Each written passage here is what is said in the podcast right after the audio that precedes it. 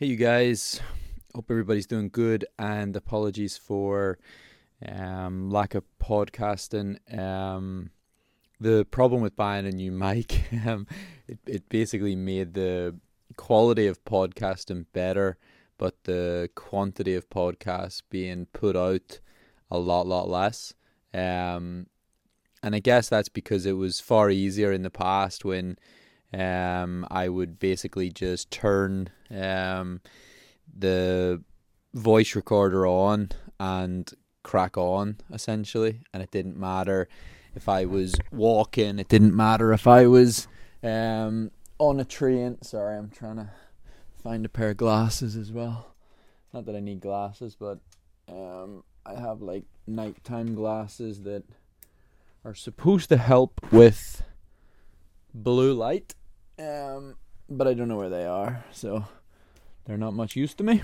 Um, but yeah, look, like I say, apologies, I haven't um been keeping people um updated too much. Um, but look, there like there hasn't been a lot going on. Um, it's probably one of the one of the only times in my career until now that I've really taken um, a recovery period quite seriously.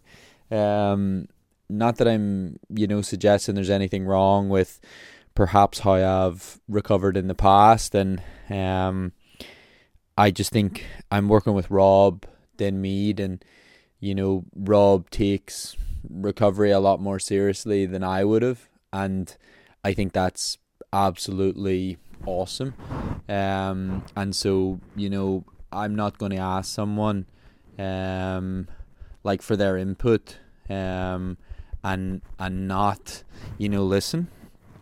When you when you ask for people's input, then you know you want them to make an impact on your training, it like the impact that they're trying to make, they're not going to be able to make it if you know you're not listening or or you're not doing what that coach advises or um, things like this. So you know i there was a lot of trust already built between me and rob from many years ago. And and then obviously when you ask someone to help and you know the the two races that you do pretty much since Rob had sort of helped and taken over were as good as you know what the half marathon was. And the marathon was well then you know a lot of trust builds pretty fast um, so you know that's a that's a great thing. Um, outside of recovering, so re- how recoveries looked has been you know shorter runs. Trying not today's my longest run since the marathon. I did twelve miles. Um, there's been rest days. There's been some days where I just cycle. Um, you know, this week was probably probably like not totally recover because I cycled quite a lot Friday and then I ended up really tired Saturday because of that. Um, but it, but look, it, it's been a it, it won't go down as a waste. Um, it's been really nice to just not have any agenda, um, not be trying to build fitness.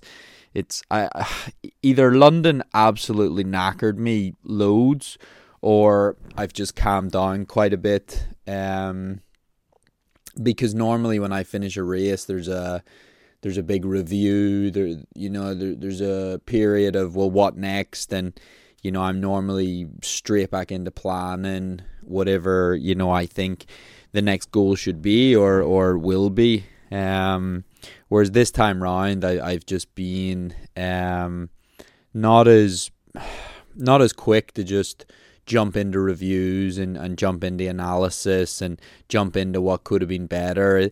It, it came in little bouts where I've done little bits and I've looked back at little parts and um there was some really obvious things like breathing, you know, really I need to do something about this breathing.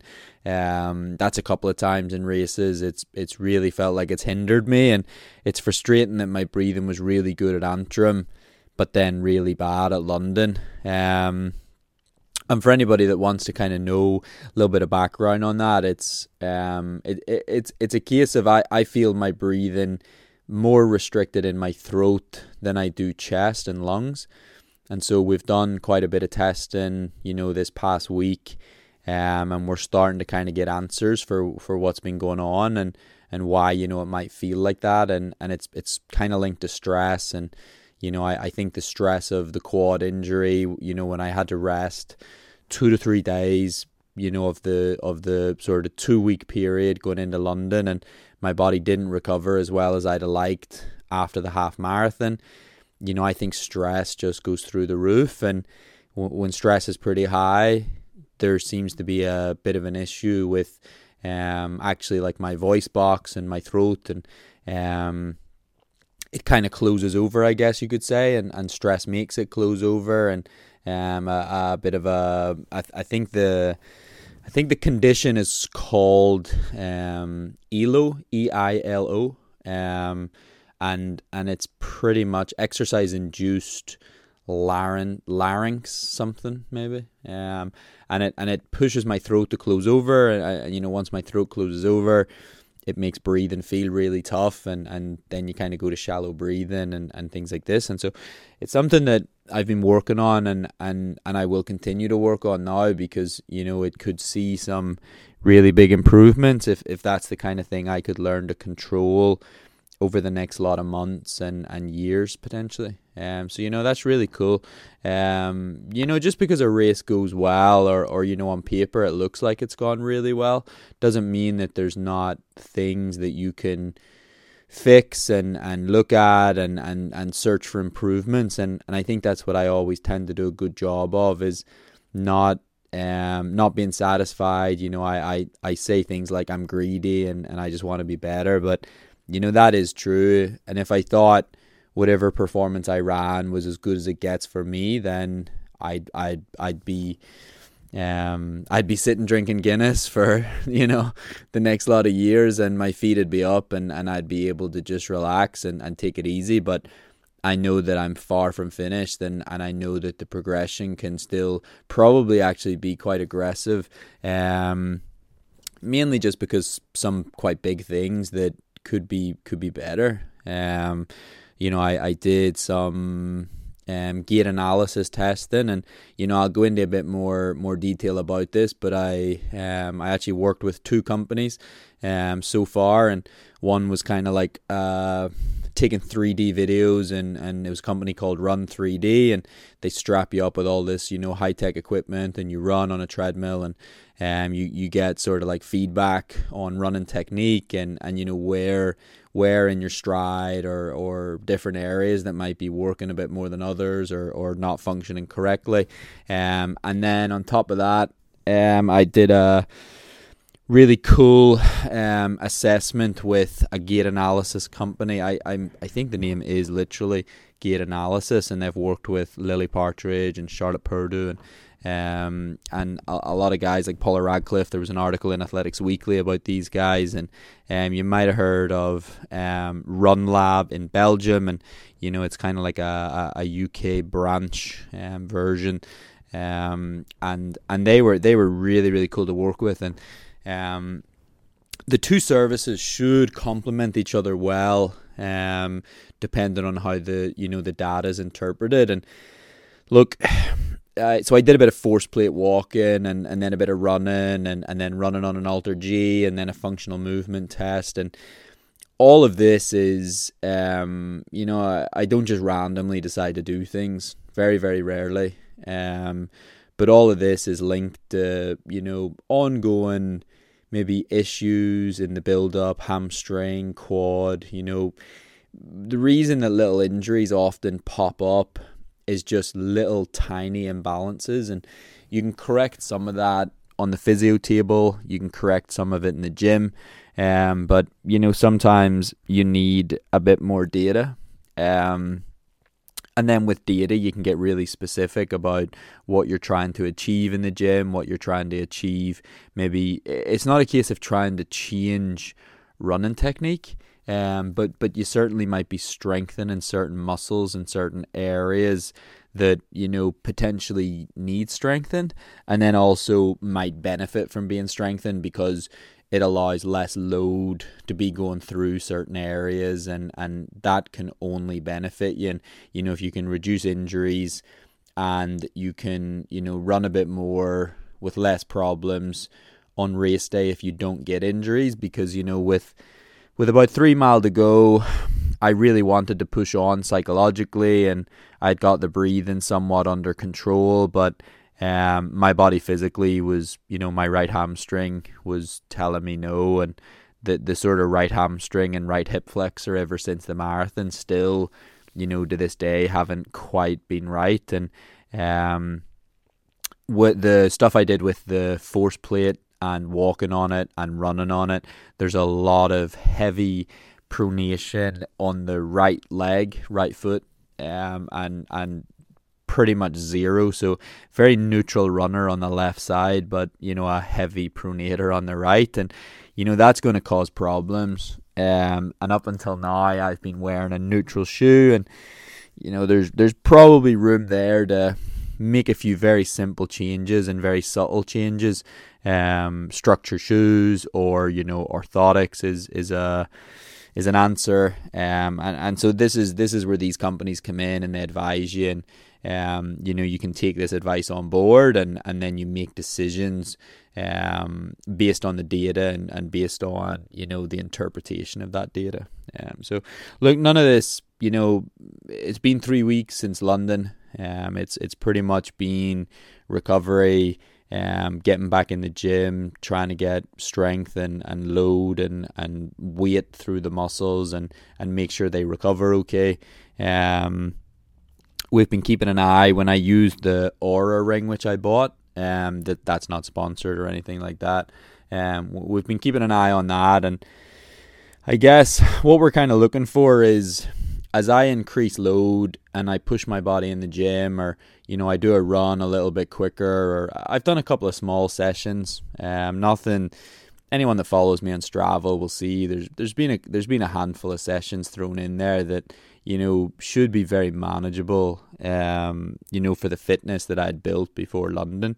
Um, but what what we're keeping an eye on is how much stress does it cause the body and and do you recover well? Because that that's what's really telling you if you're recovered. I, I used to think it was a case of if you can do something, you know, you should do it. And what I mean by that is, you know, if after the marathon you're not injured, and you can run 10 miles, well, you might as well run 10 miles.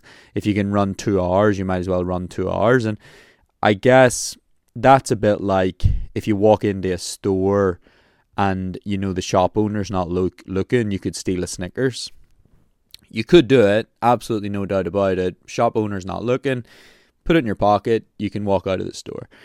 It doesn't mean it's the right thing to do. And and what I sort of was talking to Rob about was this idea that before the marathon and, and up until the second that the gun goes in the marathon, there's this really professional approach, really super professional, trying to look after all the little things, trying to get to race day 100%, no problems, blah, blah, blah. Then the race is over. And for me to not take my recovery seriously and not allow my body the time that it needs to recover it's kind of a bit ridiculous. You know, it's it's very unprofessional. It's not it's not the standard that I hold myself to. So, you know, to give someone like Rob that control and to say, you know, right, well, you know, what is a proper recovery and, and what should I be doing and and then to to see things in the Oura ring like, you know, I go for a six mile run and I do it a bit quicker, like five forty five pace, and um, it's still nowhere near the level of difficulty of the marathon. Not even close, you know, not even one mile at marathon pace. And and then I do a little bit of gym, and you know, the the gym was a wasn't a heavy lifting program. It was you know very reduced, nothing like I would have done before the marathon. And and then to sort of track with the ring for two three days that you know sleep quality not as good, heart rate variability bit lower, so it's sort of telling me, you know, there's there's stress there, there's fatigue there. I could feel it. Um, quite interesting, and I used to always point the finger at fitness, and I'd be like, you know, I've I've probably just lost fitness because, you know, I've not been training for two weeks and things like this, and and actually, I I think it is exactly what Rob would be talking about that it's basically telling you you're just not recovered yet from the marathon. And we all have ego and, and things like this and, and our egos probably said nah you're recovered blah blah blah. But you know sometimes you're just not. And you know a monumental effort like london you know maybe it really does take three to four weeks and sometimes more to recover from something like that. And i've no doubt that what i was doing in the past was trying to come back from these marathons a little bit too quickly. Um, and then what you probably found was for a lot of months or, or maybe even five, six months, you probably just didn't get the progression that you maybe could have got had you have taken your recovery seriously. And we're always worried about time and running out of time and, and rushing to the next race or but you know, we're probably by rushing the process of recovery, we're probably actually costing ourselves quite a bit of time without even realizing it. Psychologically, you think you're still pushing, you think you're still doing what you need to be doing to get better, but actually, you never stood a chance because you never recovered fully. Um, and because in running, it's very difficult to track all these things. How do you know if you're fully recovered? And, and it is quite difficult, but you know, I, I, I really like this Oura ring. Uh, this is, like I said, I, I I promise you, I paid for this. You know, it's two hundred and twenty pounds or something, maybe like that. But it's a it's a purchase that I've never looked back upon. I've never ever looked back and thought, oh, that was a waste of money. It's it's it's been really really useful, and it's we've we've fought, now found like myself and Rob, we're actually probably going to add heart rate variability to um the training schedule and and start to see, you know, am I ready to go? Like two days after a session, one day after a session, you know, let let's start to keep an eye on what that sort of heart rate variability is saying. And and it's it's very much linked to it's a bit like rest and heart rate, but it, it's linked more to the time between heartbeats, I think, and it's kind of like stress and, and fatigue and, and, and something to do. It, I don't know, it's quite complicated, but it but it pretty much is telling you how recovered and ready to go you are and within that is diet, sleep, nutrition. Sorry, I've already said like diet, sleep, stress, things like this.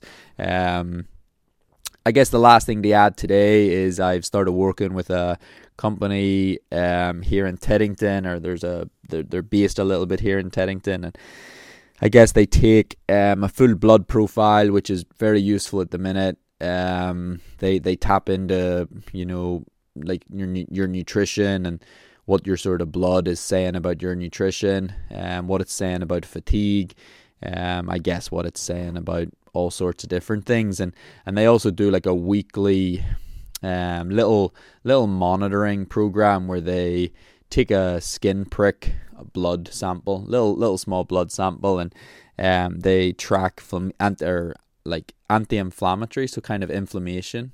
Um, they check um creatine, some kind of protein, CRP maybe, whatever that is.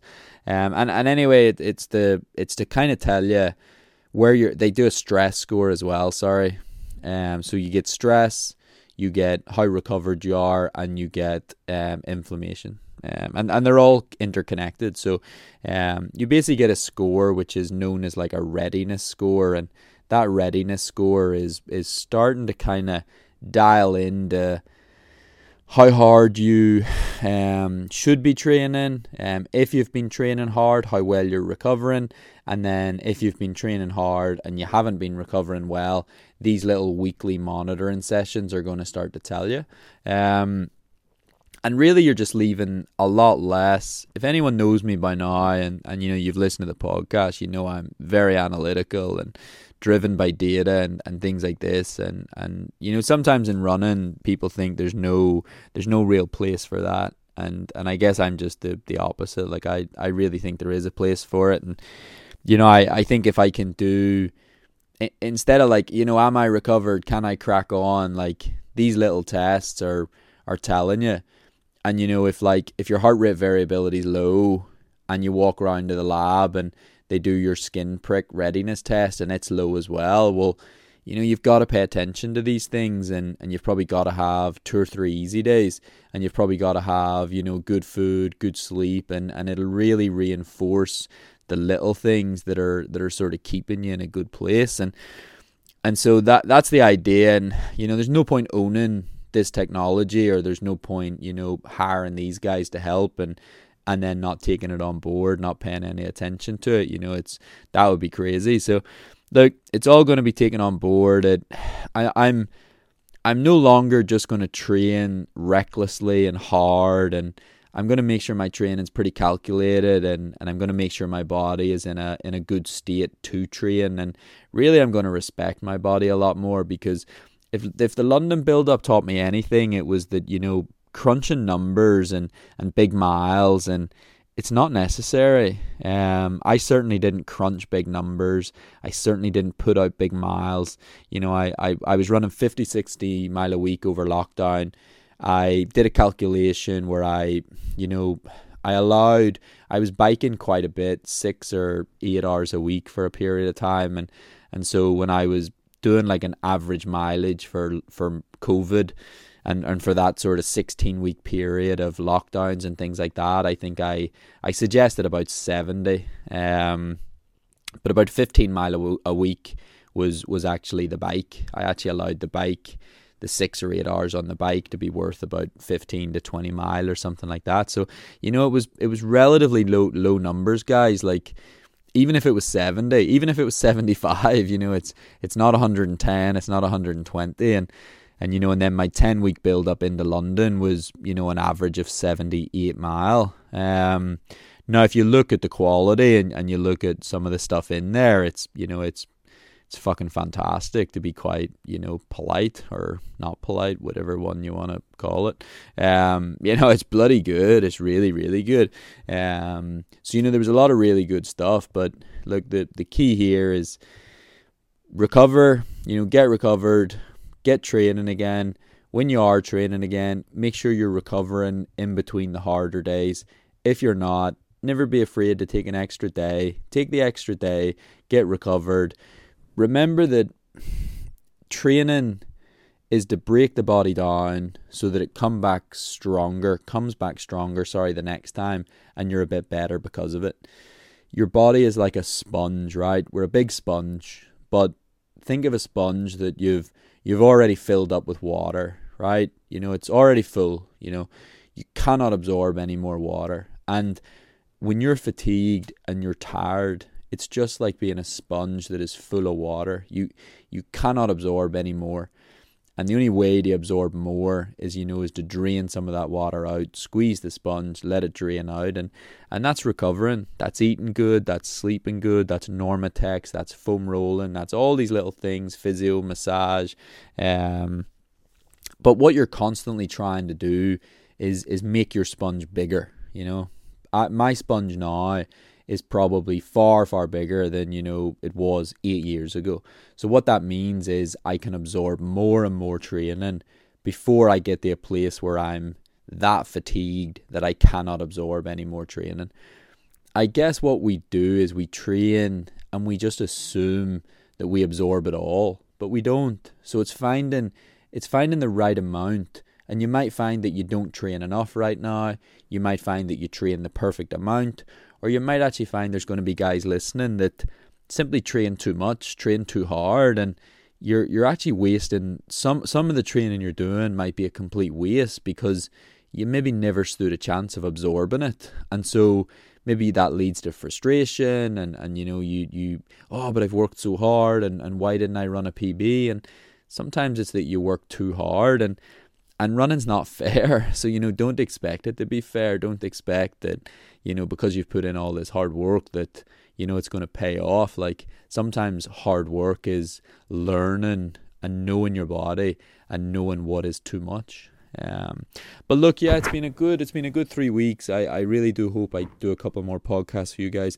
Um, I might be going to altitude this week, which would be pretty cool. Um, no, no definite plans in place, but you know, I've, I've been looking at different options and different things. And um, you know I, I like altitude being part of my program and I find it really difficult to get back into professional mode and, and hard training when you know I, I like to change environment. I like to kind of fly somewhere new and then after I've flown somewhere new and I crack on with training. It's kind of easy when I come back to the old place, which you know for now is Teddington.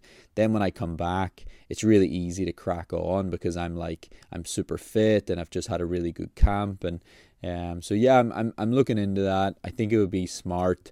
It's just difficult because of COVID and um, you know, it it really has been tough, and it's tough for us all. And but yeah, it makes it a little bit more complicated with altitude. But you know, guys, look, I hope you enjoyed that. Um, like I said, apologies for not updating you guys sooner. Nothing's been wrong.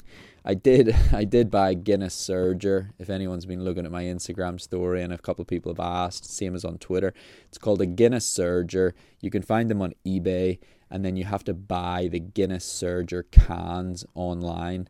Again, that was not sponsored. I just I just bought it on eBay, and um, it, it is fucking delicious. But I did drink about two or three pints three nights in a row, and I woke up two days ago and I or yesterday, sorry, and I was just feeling pretty rough because of it. So I need to take a few nights off the Guinness. But look, guys, have a good one. Um, take care and and you know all the best.